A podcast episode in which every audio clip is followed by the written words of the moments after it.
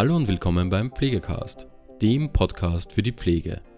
Der Klinikalltag ist oft stressig. Für das Thema Tod und Sterben wird sich so gut wie möglich Zeit genommen.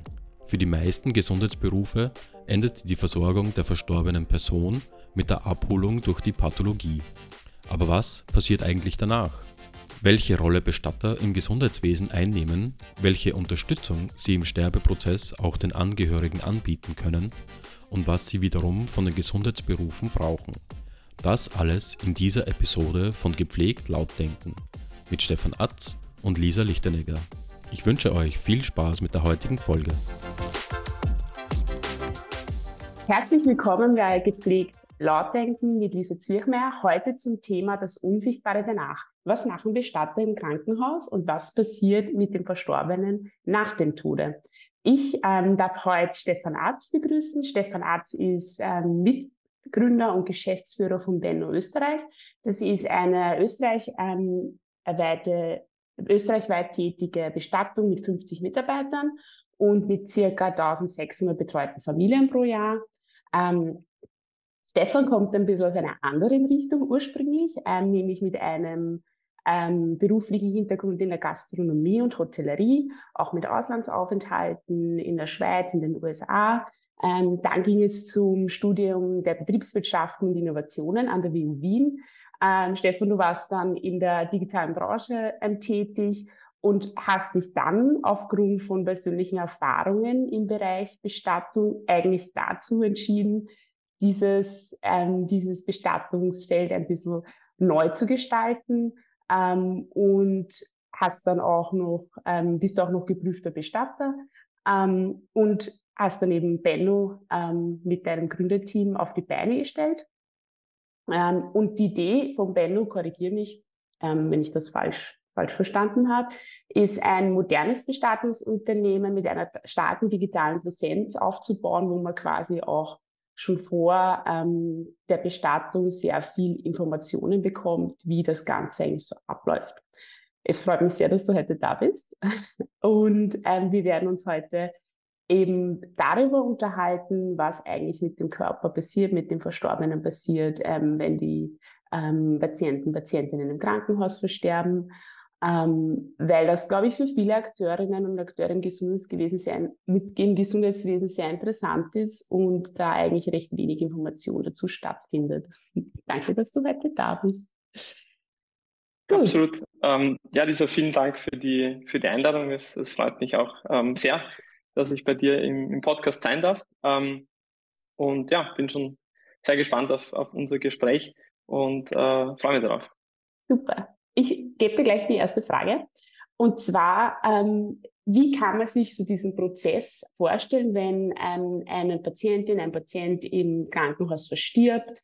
Wann und wo wird der Körper von den Bestattern abgeholt? Wann darfst du eigentlich das erste Mal ähm, quasi mit dem Körper in Berührung kommen? Wie sieht dieser ganze Prozess einfach aus?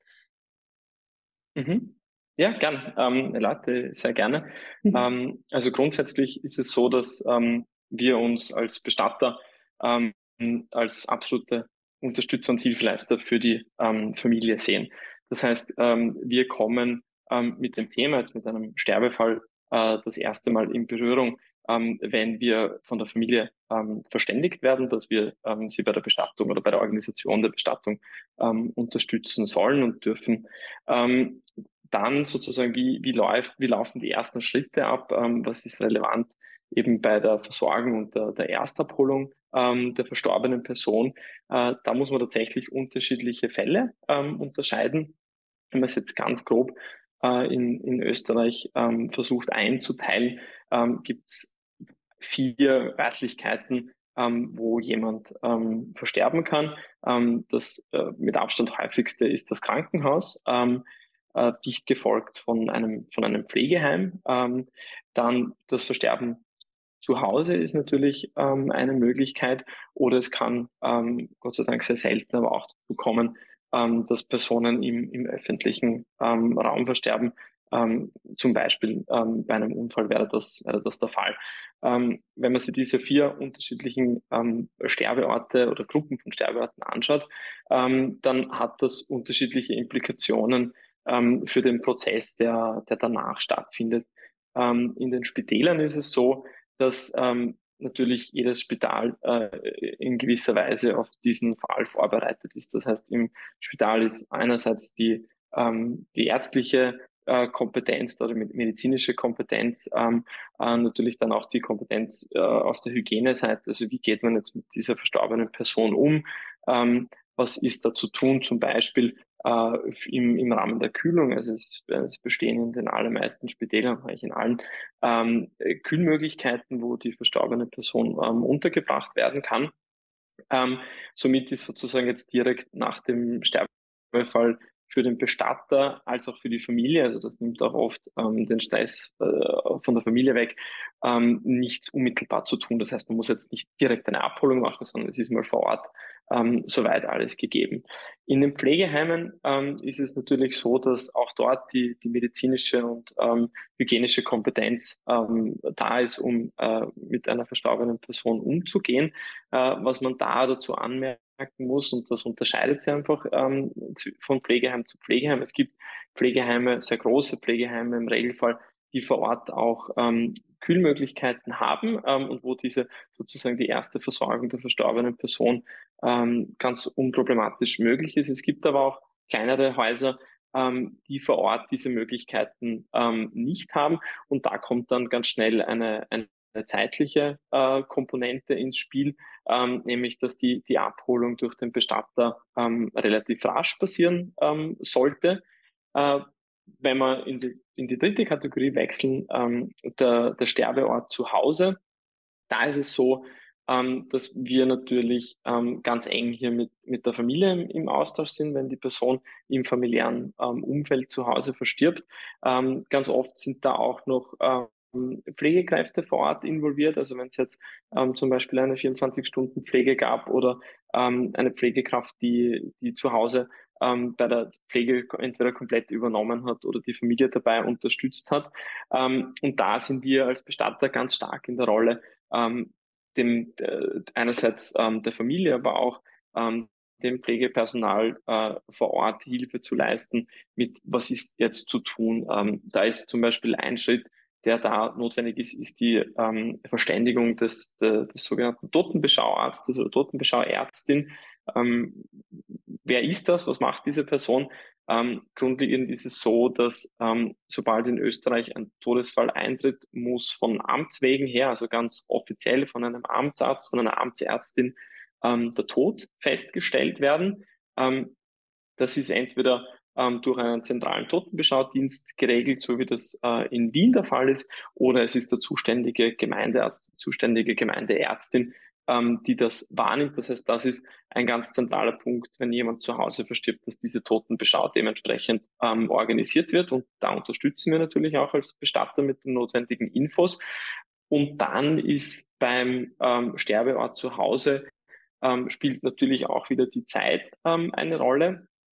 Es ist da so, dass es eigentlich auch total stark von, von den Präferenzen der, der Familie abhängt. Also es gibt Familien, die ähm, die da sehr stark darauf achten oder denen das wichtig ist, dass die Abholung sehr rasch ähm, passiert. Und das machen wir dann natürlich als Bestatter möglich. Ähm, gleichzeitig gibt es aber durchaus auch viele Familien, die sagen, sie möchten sich jetzt bewusst zu Hause auch noch mal die Zeit nehmen, um sich in Ruhe von der, der verstorbenen Person äh, zu verabschieden das ist durchaus etwas, ähm, das wir auch ähm, unterstützen und wo wir den Kunden, die Kundin auch ganz offen darüber informieren, weil dieses bewusste Verabschieden zu Hause am, am Sterbebett ähm, eine, eine Sache ist, die total dienlich ist für den, für den Trauerprozess. Ähm, und zum Beispiel jetzt im Vergleich zum, zum Spital, wo das oft äh, weniger der Fall ist oder weniger üblich ist und weniger gemacht wird, ähm, ist dieses Verabschieden zu Hause einfach eine Möglichkeit, ähm, für die Familie da einen ersten wirklich wichtigen Schritt in die Richtung der, der Trauerbewältigung ähm, zu machen. Die vierte K äh, Kategorie, die ich jetzt eingangs noch erwähnt habe, ist, ähm, es verstirbt jemand in, in einem öffentlichen Raum. Ähm, da ist es so, dass, dass hier oft das Zusammenspiel ähm, auch mit, ähm, mit, mit, mit ähm, der Polizei, mit der Feuerwehr etc. für uns als Bestatter ähm, relevant ist. Da ist es ganz oft so, dass zum Beispiel dann auch eine Obduktion ähm, passiert. Äh, das heißt, es kommt auch die, ist die Gerichtsmedizin ähm, ins Spiel. Ähm, das ist jetzt quasi auch ein, ein Fall, der jetzt für die ähm, ja, für, vor dem Hintergrund der Pflege vielleicht gar nicht so, so relevant ist, aber einfach nur damit wir die, die Liste komplett haben, ähm, ist, ist diese Abholung aus dem öffentlichen Raum sicher eine Sache, die, die, die etwas spezieller ist und dann aber auch eben in Zusammenarbeit mit, äh, mit der Polizei, mit der Feuerwehr, hängt natürlich dann ganz stark von den Umständen ab, ähm, einhergeht. Aber ich dich noch fragen, weil du davon gesprochen hast, dass man eben schaut, dass man dann, wenn die Leute zu Hause versterben, die Personen, dass man der Familie, wenn es möglich ist, möglichst viel Spielraum für die ähm, Verabschiedung einräumt. Von welchem Zeitrahmen sprechen wir? Also wie lang darf eine Pers verstorbene Person zu Hause dann sein, ungekühlt? Wie kann man sich das vorstellen? Ja, also wir sagen immer, dass die Abholung ähm, spätestens innerhalb der also ersten zwölf Stunden nach dem, nach dem Todeszeitpunkt ähm, stattfinden soll. Ähm, wie schaut da die, die, die Praxis aus? Ähm, also im, im Regelfall ist es so, eine Person ähm, stirbt zu Hause, dann ist es ganz oft der Fall, dass ähm, in einem ersten Schritt ähm, die, die betreuende Hausärztin, der betreuende Hausarzt dazu ähm, gerufen wird, ähm, weil da oft eh schon ein Betreuungsverhältnis ähm, besteht oder auch, wenn es jetzt überraschender ist, ähm, die, ganz, ganz klassisch sozusagen über einen Notruf ein, ein, ein Notarztteam, die kommen dann in die Wohnung, äh, ins Haus, und stellen vor Ort den, den Tod fest. Das ist ganz zentral, vielleicht auch als, als Hintergrundinformation. Ähm, ich habe vorher kurz über die, ähm, über die Totenbeschau ähm, gesprochen. Die Todesfeststellung und die, Tod die Totenbeschau sind zwei unterschiedliche Dinge. Ähm, wenn das Notarztauto zum Beispiel ähm, nach Hause kommt und der Notarzt vor Ort den Tod einer Person feststellt, mittels einer, einer, einer Nulllinie, ähm, dann, dann ist es so, dass der Tod offiziell festgestellt wurde, diese Person aber zum Beispiel vom Bestatter noch nicht abgeholt werden darf, weil zuerst diese Totenbeschau stattfinden muss. Ähm, und das sind eigentlich so diese zwei ersten ähm, Schritte in der Prozesskette, die relativ rasch passieren. Also Todesfeststellung und dann Totenbeschau. Bei der Totenbeschau ist es so, ähm, wenn wir uns das Beispiel Wien ähm, hernehmen, ist eben der Totenbeschaudienst äh, zentral ähm, geregelt. Äh, es gibt ein Team an Totenbeschauärzten in Wien, die in einem Bereitschaftssystem unterwegs sind. Ähm, die werden verständigt und kommen dann meistens so ein bis zwei Stunden nach der Verständigung ähm, in die Wohnung, in das Haus ähm, und führen die offizielle Totenbeschau durch. Und sobald das erfolgt ist, dürfen wir als Bestatter die Abholung der Person machen. Und da ist es natürlich wichtig, dass man sich ganz stark eben an den Bedürfnissen der Familie orientiert. Wenn die Familie das ganz unmittelbar gern hätte, dann machen wir das natürlich ähm, genau so. Ähm, wenn die Familie zum Beispiel sagt, sie möchte sich zu Hause noch verabschieden, dann ähm, können da durchaus auch noch ein paar Stunden vergehen, bis dann die tatsächliche Abholung vom Sterbeort ähm, stattfindet. Mhm. Vielen herzlichen Dank. Kannst du vielleicht ähm, für mich noch einmal näher beleuchten, wie sich das Ganze jetzt von einem Institutionssetting wie einem Spital unterscheidet? Also von welcher Zeit, von welchem Zeitrahmen sprechen wir da? Und wann wirst du dann informiert? Ja. Genau, also ähm, in, den, in den Spitälern, also wenn wir eben klassisches Spital hernehmen, ist es so, dass ähm, der Sterbefall im, im Spital eintritt äh, und dann, wenn die Familie vor Ort nicht anwesend ist, die das Spital in einem ersten Schritt mit der Familie ähm, Kontakt aufnimmt und der Familie mitteilt, äh, dass, äh, dass eben der Todesfall eingetreten ist. Es hängt dann in dem ersten Schritt stark auch von den Spitälern ab. Also bei, bei kleineren Häusern ist es ähm, durchaus auch noch der Fall, dass es vor Ort im Spital einen Verabschiedungsraum ähm, gibt, wo die verstorbene Person ähm, hingebracht wird und die Familie auch dort die Möglichkeit hat, sich nochmal zu verabschieden. Ähm, in den größeren Spitälern ist das, ist das eher unüblich. Ähm, nachdem die Familie dann informiert wurde über den Todesfall, ähm, ist die Familie sozusagen, ist die Aufgabe der Familie, einen, einen Bestatter auszuwählen. Das Spital kommuniziert da aber auch an die Familie ähm, immer sehr direkt, dass sozusagen jetzt nicht unmittelbarer Handlungsbedarf besteht, weil eben vor Ort die hygienische Versorgung gegeben ist, auch das Spital ähm, sich um die Totenbeschau kümmert. Das heißt, die Familie hat da jetzt nicht den Stress, direkt ähm, was zu tun, sondern hat die Möglichkeit am nächsten Tag, am Tag danach, also das ist dann wirklich ähm, nicht so streng zeitlich, ähm, sich zu überlegen, welches Bestattungsunternehmen ähm, darf hier unterstützen und, und, und die Familie in der Organisation der Bestattung begleiten. Und dann geht die Familie zum Beispiel jetzt auf uns äh, zu und ähm, beauftragt Beno mit der Durchführung ähm, und der Organisation der Bestattung.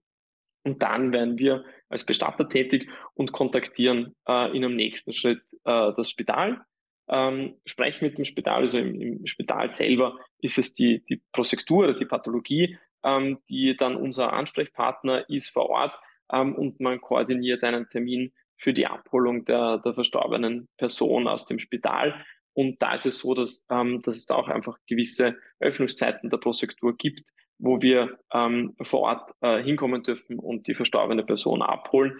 Das heißt, man hat jetzt nicht diese, durch, diese durchgängige ähm, Prozesskette wie bei einer, bei einer Abholung von zu Hause, ähm, wo quasi relativ unmittelbar nach der, nach der Totenbeschau auch die, die Abholung stattfindet, sondern es ist ein, ein organisatorischer Prozess zwischen dem Spital und dem Bestatter, wo man dann eben auch einen Termin zugeteilt bekommt, wann man vor Ort die verstorbene Person ähm, aus der Prosektur abholen darf.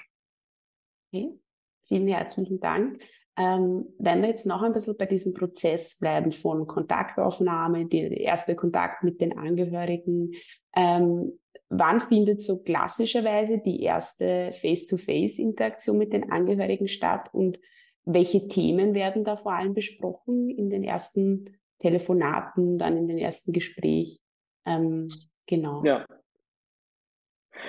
also grundsätzlich ist da die, die Antwort, ähm, dass das sehr individuell ist und quasi sehr einfach von den Bedürfnissen der, der Familie abhängt. Ähm, du hast das eingangs schon erwähnt, ähm, als Beno wollen wir uns als, als modernes Bestattungsunternehmen positionieren ähm, und achten insbesondere darauf, dass man auf unserer Website ähm, ganz, ganz viel ähm, Vorabinformation auch schon äh, bekommt. Man kann zum Beispiel auch ganz transparent und auf den Euro genau, das ist uns einfach total wichtig, da auch transparent zu arbeiten, ähm, ein Bestattungsangebot direkt auf unserer Website ähm, erstellen. Das heißt, sehr viele ähm, Menschen kommen mit uns tatsächlich in einem ersten Schritt mal ähm, über das Smartphone oder über den, den, den, den Laptop, über den Computer mit uns in Kontakt. Ähm, und dann folgt eigentlich direkt danach in den meisten Fällen ein, ein Telefonat. Das heißt, die Familien informieren sich vor und ähm, treten dann sehr unmittelbar mit uns in den telefonischen ähm, Kontakt. Man kann dann, ähm, je nachdem, eben wenn es jetzt eine, eine, eine Hausabholung zum Beispiel wäre, also Sterbefall ist zu Hause eingetreten, dann ist es sehr schnell sehr organisatorisch. Also dann geht es darum, ähm, wo, wo ist die Person verstorben, ähm, wurde die Totenbeschau schon organisiert? Ähm, und wir sozusagen kümmern uns in einem ersten Schritt mal ähm, um die Abholung.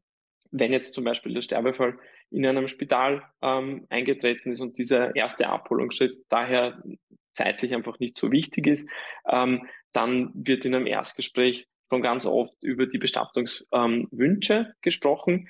Da muss man sagen, dass bei uns so etwa 60 bis 70 ähm, äh, Prozent unserer Kunden und Kundinnen ähm, das persönliche Gespräch in einer unserer sieben Filialen suchen. Das heißt, ähm, die Familien ähm, kommen in die Filiale und werden dort vor Ort äh, in einem persönlichen Gespräch beraten.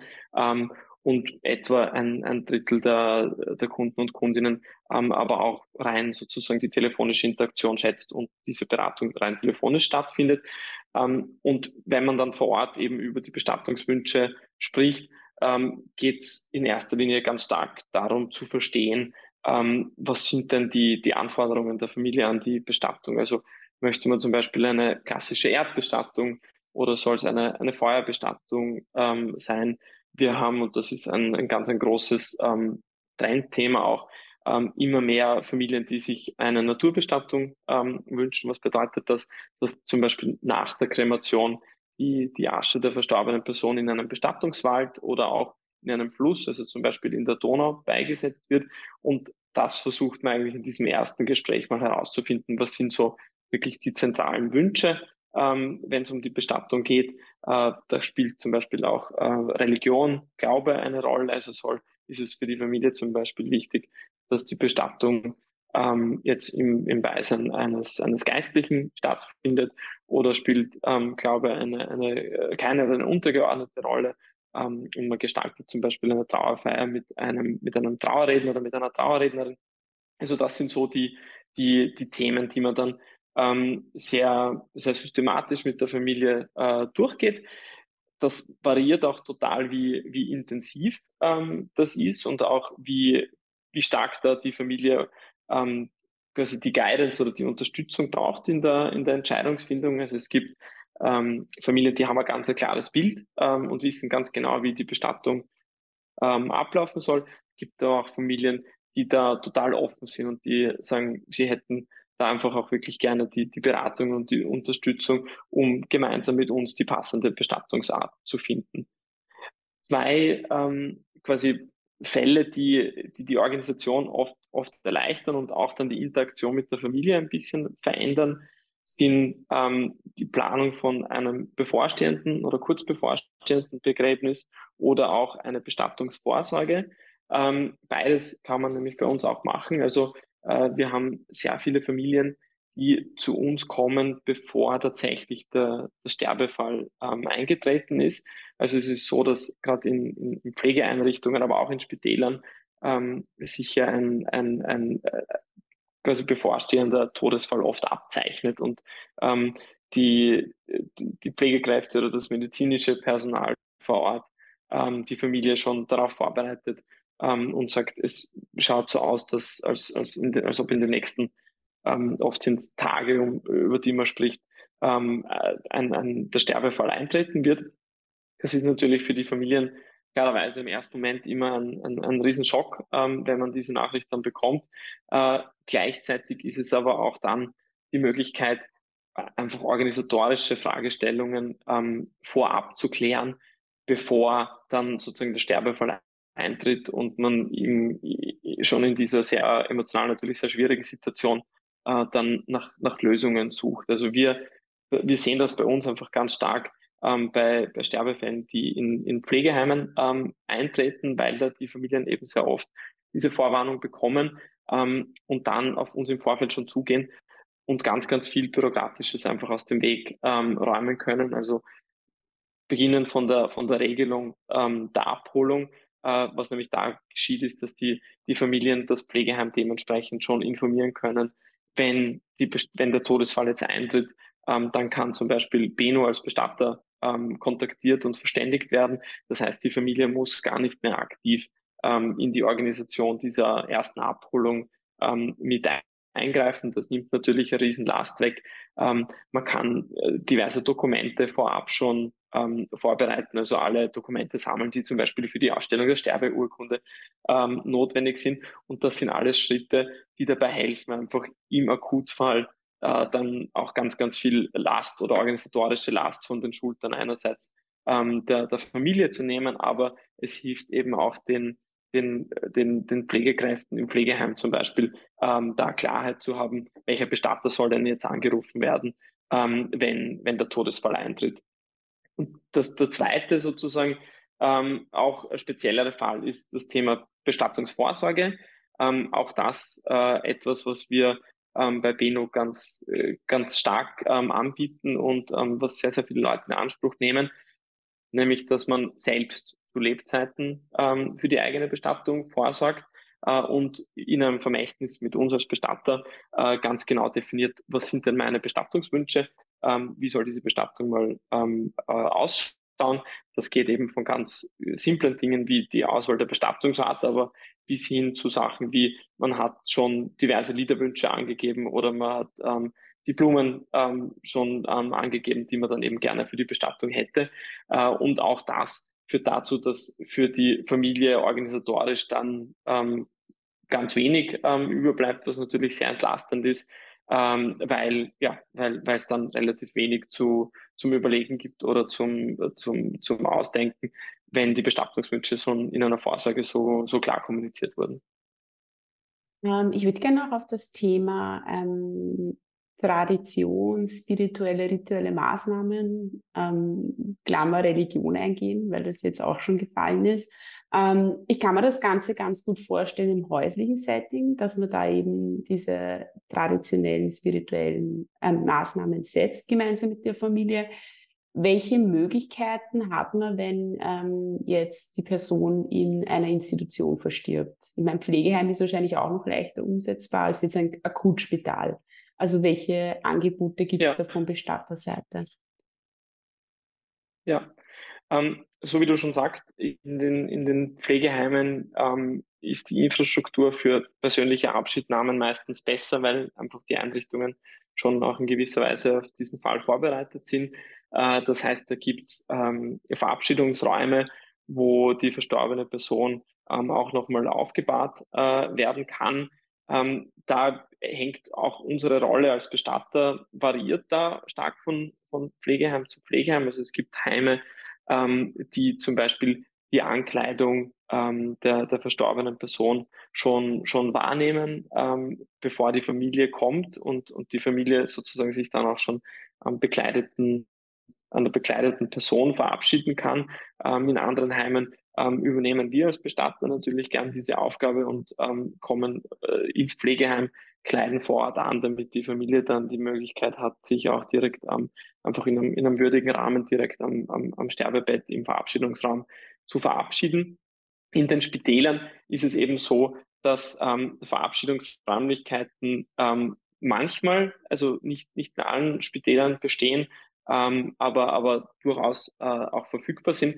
Das heißt, die Familie äußert, würde diesen Wunsch dann uns gegenüber äußern und dann würden wir als Bestatter ähm, sicherstellen, dass, dass das auch vor Ort möglich ist. Ähm, was natürlich auch immer eine Möglichkeit ist, wenn ähm, jetzt im Spital, weil es die Räumlichkeiten dazu nicht gibt, die direkte Verabschiedung ähm, bei der verstorbenen Person ähm, nicht mehr möglich ist, dass man das dann eben auch in einem, in einer Aufbahrungshalle machen kann. Also diese, diese Möglichkeit besteht immer. Das ist auch durchaus etwas, das wir den Familien ähm, empfehlen. Da würde ich vielleicht auch kurz ausholen, ähm, dass, dass das Ambiente, ähm, die Umgebung natürlich bei dieser Verabschiedung eine, eine große Rolle spielt. Wenn die Pflegeeinrichtung, das Spital darauf vorbereitet ist und es einen schönen Verabschiedungsraum gibt, ähm, wo die Familie auch ihre Privatsphäre hat, dann kann man da eine ganz schöne Umgebung ähm, vorbereiten, wo die Familie ähm, sich verabschieden kann. Wenn das nicht gegeben ist ähm, und zum Beispiel die Verabschiedung äh, tatsächlich einfach äh, in der in der Prosektur ähm, stattfindet, dann ist eigentlich unser Rat an die Familie, das dann vielleicht doch in einer Aufbahrungshalle ähm, zu machen, weil man dann nicht das, das, das direkte sozusagen medizinische und sehr oft ja sehr kühle und nüchterne äh, Umfeld hat, sondern ähm, eben eine, eine schön dekorierte Aufbahrungshalle. Und äh, in den meisten Fällen geht es den Familien ja darum, dass man sich einfach auch nochmal am, am offenen Sarg verabschieden kann ähm, und auch ähm, einen letzten Blick auf die verstorbene Person werfen kann. Und ähm, das ist natürlich in den Aufbahrungshallen ähm, machbar. Da sei vielleicht dazu gesagt, dass die offene Aufbahrung der verstorbenen Person in, in Österreich eher unüblich ist, ähm, aber die Sargöffnung eben in der Aufbahrungshalle ähm, vor der engsten Familie dann eine, ähm, eine Variante ist, die, die wir da auch, ähm, die wir anbieten und ähm, für die Familien dann oft einfach auch noch einen sehr intimen Moment gibt, um sich nochmal auch am, am offenen Tag ähm, von, der, von der verstorbenen Person zu verabschieden. Vielen herzlichen Dank.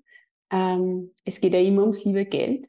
Ähm, mit welchen Kosten kann man bei so einer Bestattung rechne, weil ich habe da zum Beispiel überhaupt keine Vorstellung von wo bis wohin das eigentlich geht. Und was ja. macht man, wenn das Geld jetzt nicht reicht? Welche, welche Möglichkeiten gibt es ja. da? Ja, ähm, also so wie du sagst, ähm, bei, also ist ein total wichtiges Thema und wir als Bestatter fühlen uns da auch ähm, total verpflichtet, hier für absolute Transparenz ähm, zu, zu sorgen, geben deshalb auch den Kunden und Kundinnen die Möglichkeit, eben direkt auf bino.at ähm, eine Preisberechnung ähm, durchzuführen. Also uns ist das ein, ein, ein großes Anliegen, absolute Transparenz zu haben. Ähm, von den Kosten per se so wie mit ganz vielen Dienstleistungen ist es so, dass da natürlich ähm, eine, eine, eine gewisse Bandbreite ähm, gegeben ist von ähm, einer sehr einfachen Bestattung hin zu auch ähm, durchaus sehr, sehr großen oder pompösen ähm, Bestattungsvarianten. Wenn man ganz, wenn man sich jetzt ganz allgemein anschaut, ähm, liegen die Durchschnittsbestattungskosten in Österreich so in etwa bei 4.500 Euro, ähm, also über sozusagen das ganze Land hinweg geblickt ähm, und äh, über sämtliche Begräbnisse ähm, hinweggeschaut. Wichtig ist da, die Unterschiede ähm, zu, zu verstehen. Ähm, wir, wenn, wenn die Familie zu uns ins Bestattungsinstitut ähm, kommt, ähm, am Tisch sitzt, damit man ähm, die Bestattungswünsche eruiert und die Familie berät, ähm, stellen natürlich die Frage, ähm, wie, wie, wie umfangreich soll dieses Begräbnis sein und finden dann eigentlich für jede, für jeden Geschmack oder für jede, für jede Vorstellung das passende Angebot. Grundsätzlich ist es so, ähm, dass die, die Feuerbestattung im Vergleich zur Erdbestattung meist die günstigere ähm, Variante ist. Äh, wenn man, es, das hängt jetzt zum Beispiel von den Bundesländern ab, äh, ist es so, dass in manchen Bundesländern die Aufbewahrung der, der Urne zu Hause ähm, möglich ist. Also Wien wäre so ein, ein Beispiel. Ähm, da gibt es ein paar Voraussetzungen. Einerseits muss die Gemeinde ähm, diese Aufbewahrung der Urne äh, offiziell genehmigen und ähm, man muss auch ähm, diverse Dokumente liefern, also zum Beispiel einen Plan der Wohnung, wo genau eingezeichnet ist, wo diese Urne zu Hause aufbewahrt wird. Ähm, und es braucht zum Beispiel, wenn man zur Miete wohnt, auch die Zustimmung des Hauseigentümers, dass eine Urne in der Wohnung äh, aufbewahrt wird. Wenn man all diese Dokumente hat, dann kann man die Urne für zu Hause beantragen und die Urne zu Hause aufbewahren. Ähm, warum ist das für die Kosten relevant?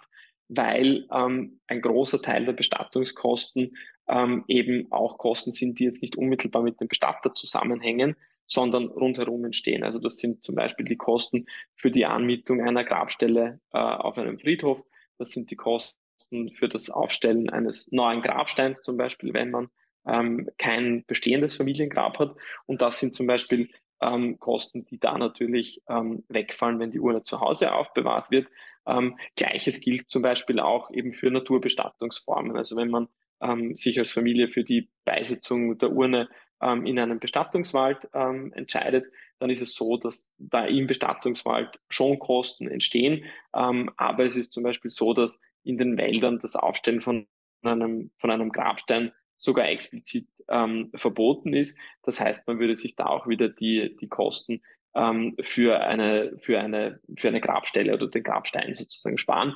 Ähm, jetzt geblickt eben in die Richtung ähm, Urne für zu Hause beziehungsweise ähm, die, die Baumbestattung, da kommt man auch schon mit, mit 2200 bis 2500 Euro in der Größenordnung ähm, auch schon, schon an Bestattungskosten damit durch ähm, und hat somit eine, eine sehr günstige Alternative. Ins andere Extrem gehend gibt es natürlich ähm, viele Möglichkeiten, auch ähm, eben eine sehr große Bestattung zu machen mit, mit ähm, zum Beispiel dem Einsatz von einer Kutsche, wenn es jetzt um eine, eine Erdbestattung geht, ähm, oder eben Live-Musik, ähm, die, das Anmieten einer, einer, einer, einer großen Kirche bis hin eben einer, zu einer Bestattung im, im Wiener Stephansdom. Also all das ist möglich ähm, und ähm, verursacht dementsprechend Kosten. Aber vielleicht nochmal auch für die Zuhörerinnen und Zuhörer zusammengefasst.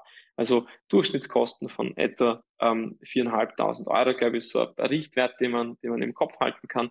Ähm, und wenn man eben eine, eine sehr günstige, sehr einfache Bestattungsform ähm, wählt, dann kommt man auch schon mit zweieinhalbtausend Euro in etwa ähm, aus. Ich glaube, dann hat man zwei so Zahlen, mit denen man ähm, im, im, Kopf arbeiten kann.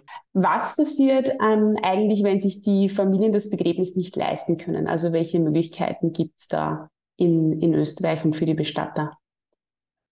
Ja, also grundsätzlich ist es so, und das glaube ich, bildet die Basis dafür, dass in, in Österreich eine sogenannte Bestattungspflicht herrscht. Das heißt, jede Person, die in Österreich verstirbt, ähm, muss auch bestattet werden. Das ist auch natürlich jetzt auf gesellschaftlicher Ebene betrachtet total ähm, relevant, dass, dass jede verstorbene Person bestattet wird. Ähm, was bedeutet diese Bestattungspflicht? Die regelt, dass äh, in erster Linie das unmittelbare äh, Umfeld, familiäre Umfeld der verstorbenen Person mit der ähm, Organisation und eben auch mit der Bezahlung dieser Bestattung ähm, betroffen ist. Wenn es dann so ist, dass eben, wenn wir ein Beispiel nehmen, die, ähm, die, die Kinder der, der verstorbenen, äh, des verstorbenen Vaters zum Beispiel äh, keine finanziellen Mittel haben, um die Bestattung zu organisieren, äh, dann ist es so, dass ähm, man bei der Gemeinde, der jeweiligen Gemeinde, eine sogenannte Sozialbestattung ähm, annehmen kann. Was bedeutet die Sozialbestattung? Äh, in, bei der Sozialbestattung führt die Gemeinde sozusagen ähm, beauftragt die Durchführung ähm, der Bestattung und äh, deckt auch die Kosten für die, für die Erbringung ähm, dieser Bestattung. Was hat das für, für die Familie? Einerseits ist es so, dass die Gemeinden dann in den allermeisten Fällen ähm, tatsächlich die, den Ablauf und die Durchführung ähm, den, den Mod Bestattung äh, vorgibt. Also sagt zum Beispiel, es muss eine Erdbestattung sein und es gibt am Friedhof die und die Grabe, da wird beigesetzt. Das heißt, es gibt der Familie oder es nimmt der Familie die Möglichkeit, ähm, selbst quasi die, die Bestattungswünsche zu äußern und die Bestattung so zu planen, ähm, wie man das gern möchte. Und ähm, ein zweiter wichtiger Aspekt, und der ist, finde ich, total zentral, weil der oft vergessen wird, ist, dass ähm, die Durchführung einer Sozialbestattung ähm, oft weit mehr kostet als diese zwei, zweieinhalbtausend Euro, die ich zuvor genannt habe, für eben eine sehr günstige Feuerbestattung. Und die Gemeinde, sobald die Bestattung durchgeführt ist und äh, der Nachlass der verstorbenen Person bearbeitet wird von einem Notar oder von einer Notarin, kommt, ähm, diese, kommen diese Bestattungskosten als erste Forderung in diesen Nachlass hinein.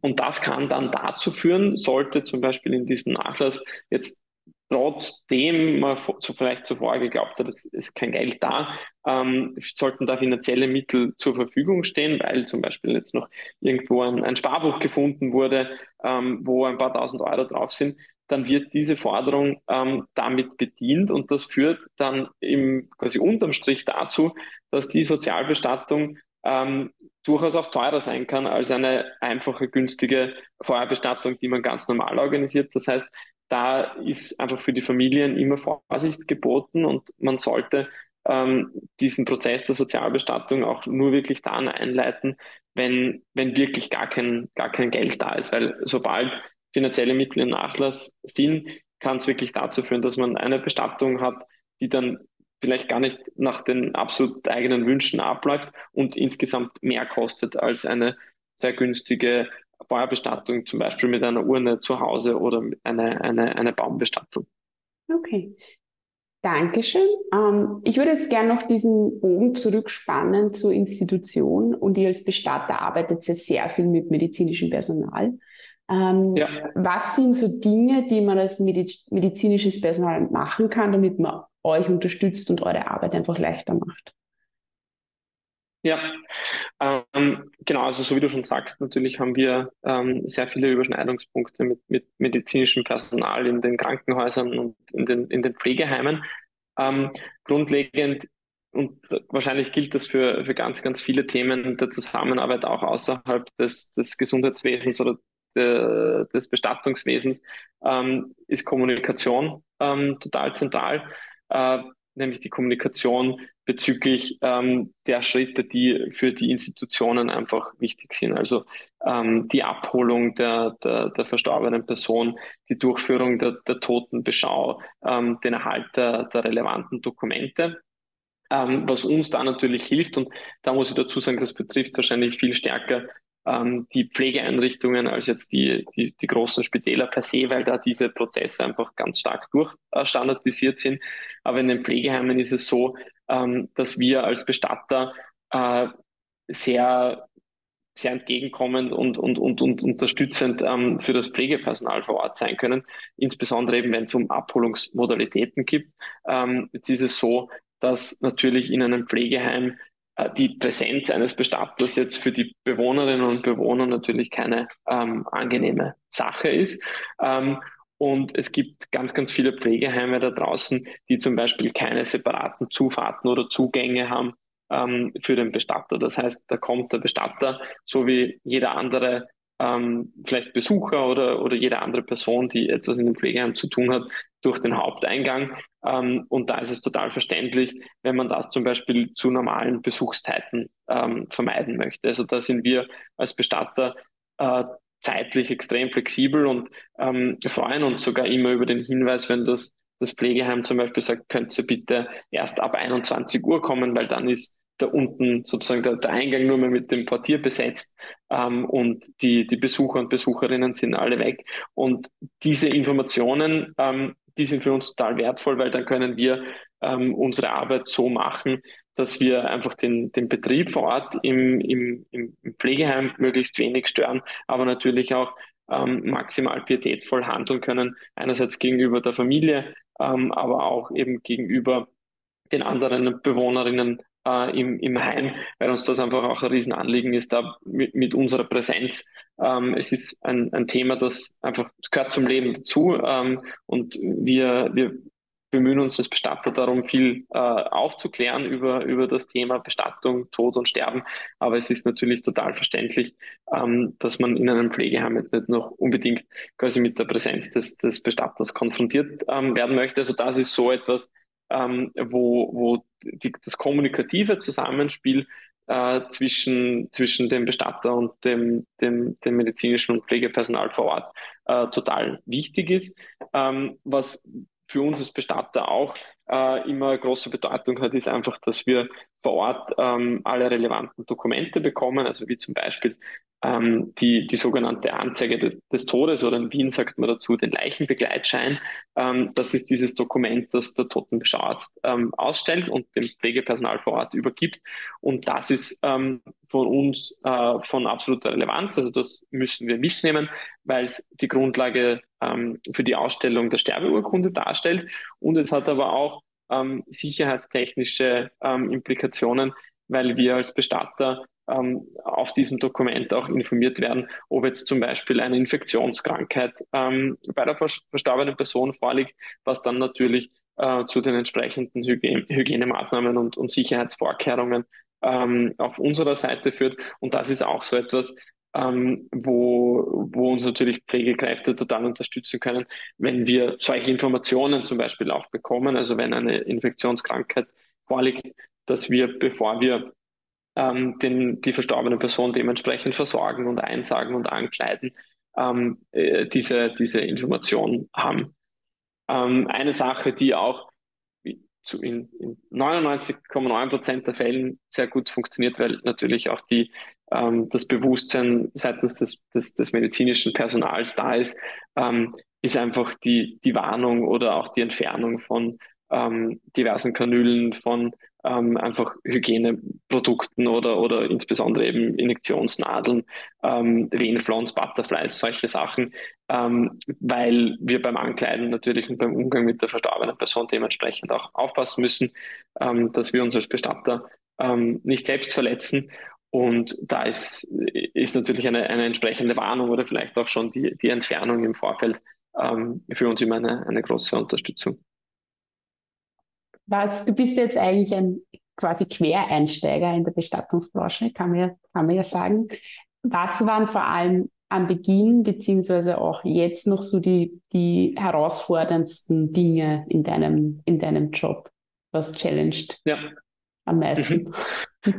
Ja, ist eine, eine, eine sehr gute Frage. Ähm, ich würde vielleicht ganz kurz sozusagen die Frage einmal, einmal umdrehen und ähm, erwähnen, was, was mich äh, und, und vor allem aber auch unser Team einfach ähm, jeden Tag antreibt, diese Aufgabe zu machen, weil wenn man jetzt ganz sozusagen privat aus dem Nähkästchen geplaudert, ähm, wird man als Bestatter natürlich oft mit der, mit der, der Frage von Freunden und Familie konfrontiert, ja, warum, warum macht man denn diese, diese Aufgabe ähm, und, und diesen, diesen schwierigen Job ähm, Tag für Tag sozusagen sich mit dem Thema Tod zu beschäftigen.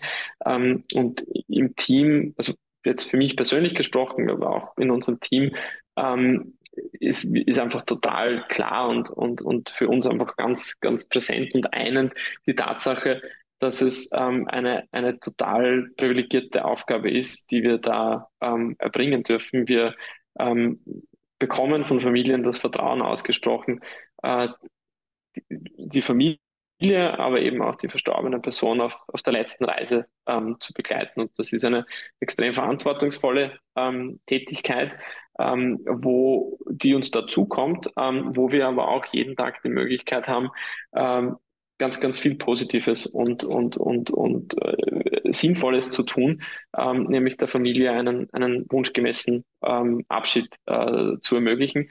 Und das äh, da bekommt man ähm, ganz viel Dankbarkeit ähm, von den Familien, wenn man, wenn man, wenn man da seine Aufgabe, seinen Job ähm, gut macht. Und das ist sicher so der, der Faktor, der, der, der extrem bestärkend ist und ähm, uns alle im Team eint ähm, und jeden Tag pusht, äh, unser allerbestes zu geben äh, als, als Bestatter. Ähm, und damit wird jetzt die Frage wieder in die, sozusagen in die, in die ursprüngliche Richtung drehen ähm, und auf die Herausforderungen eingehen.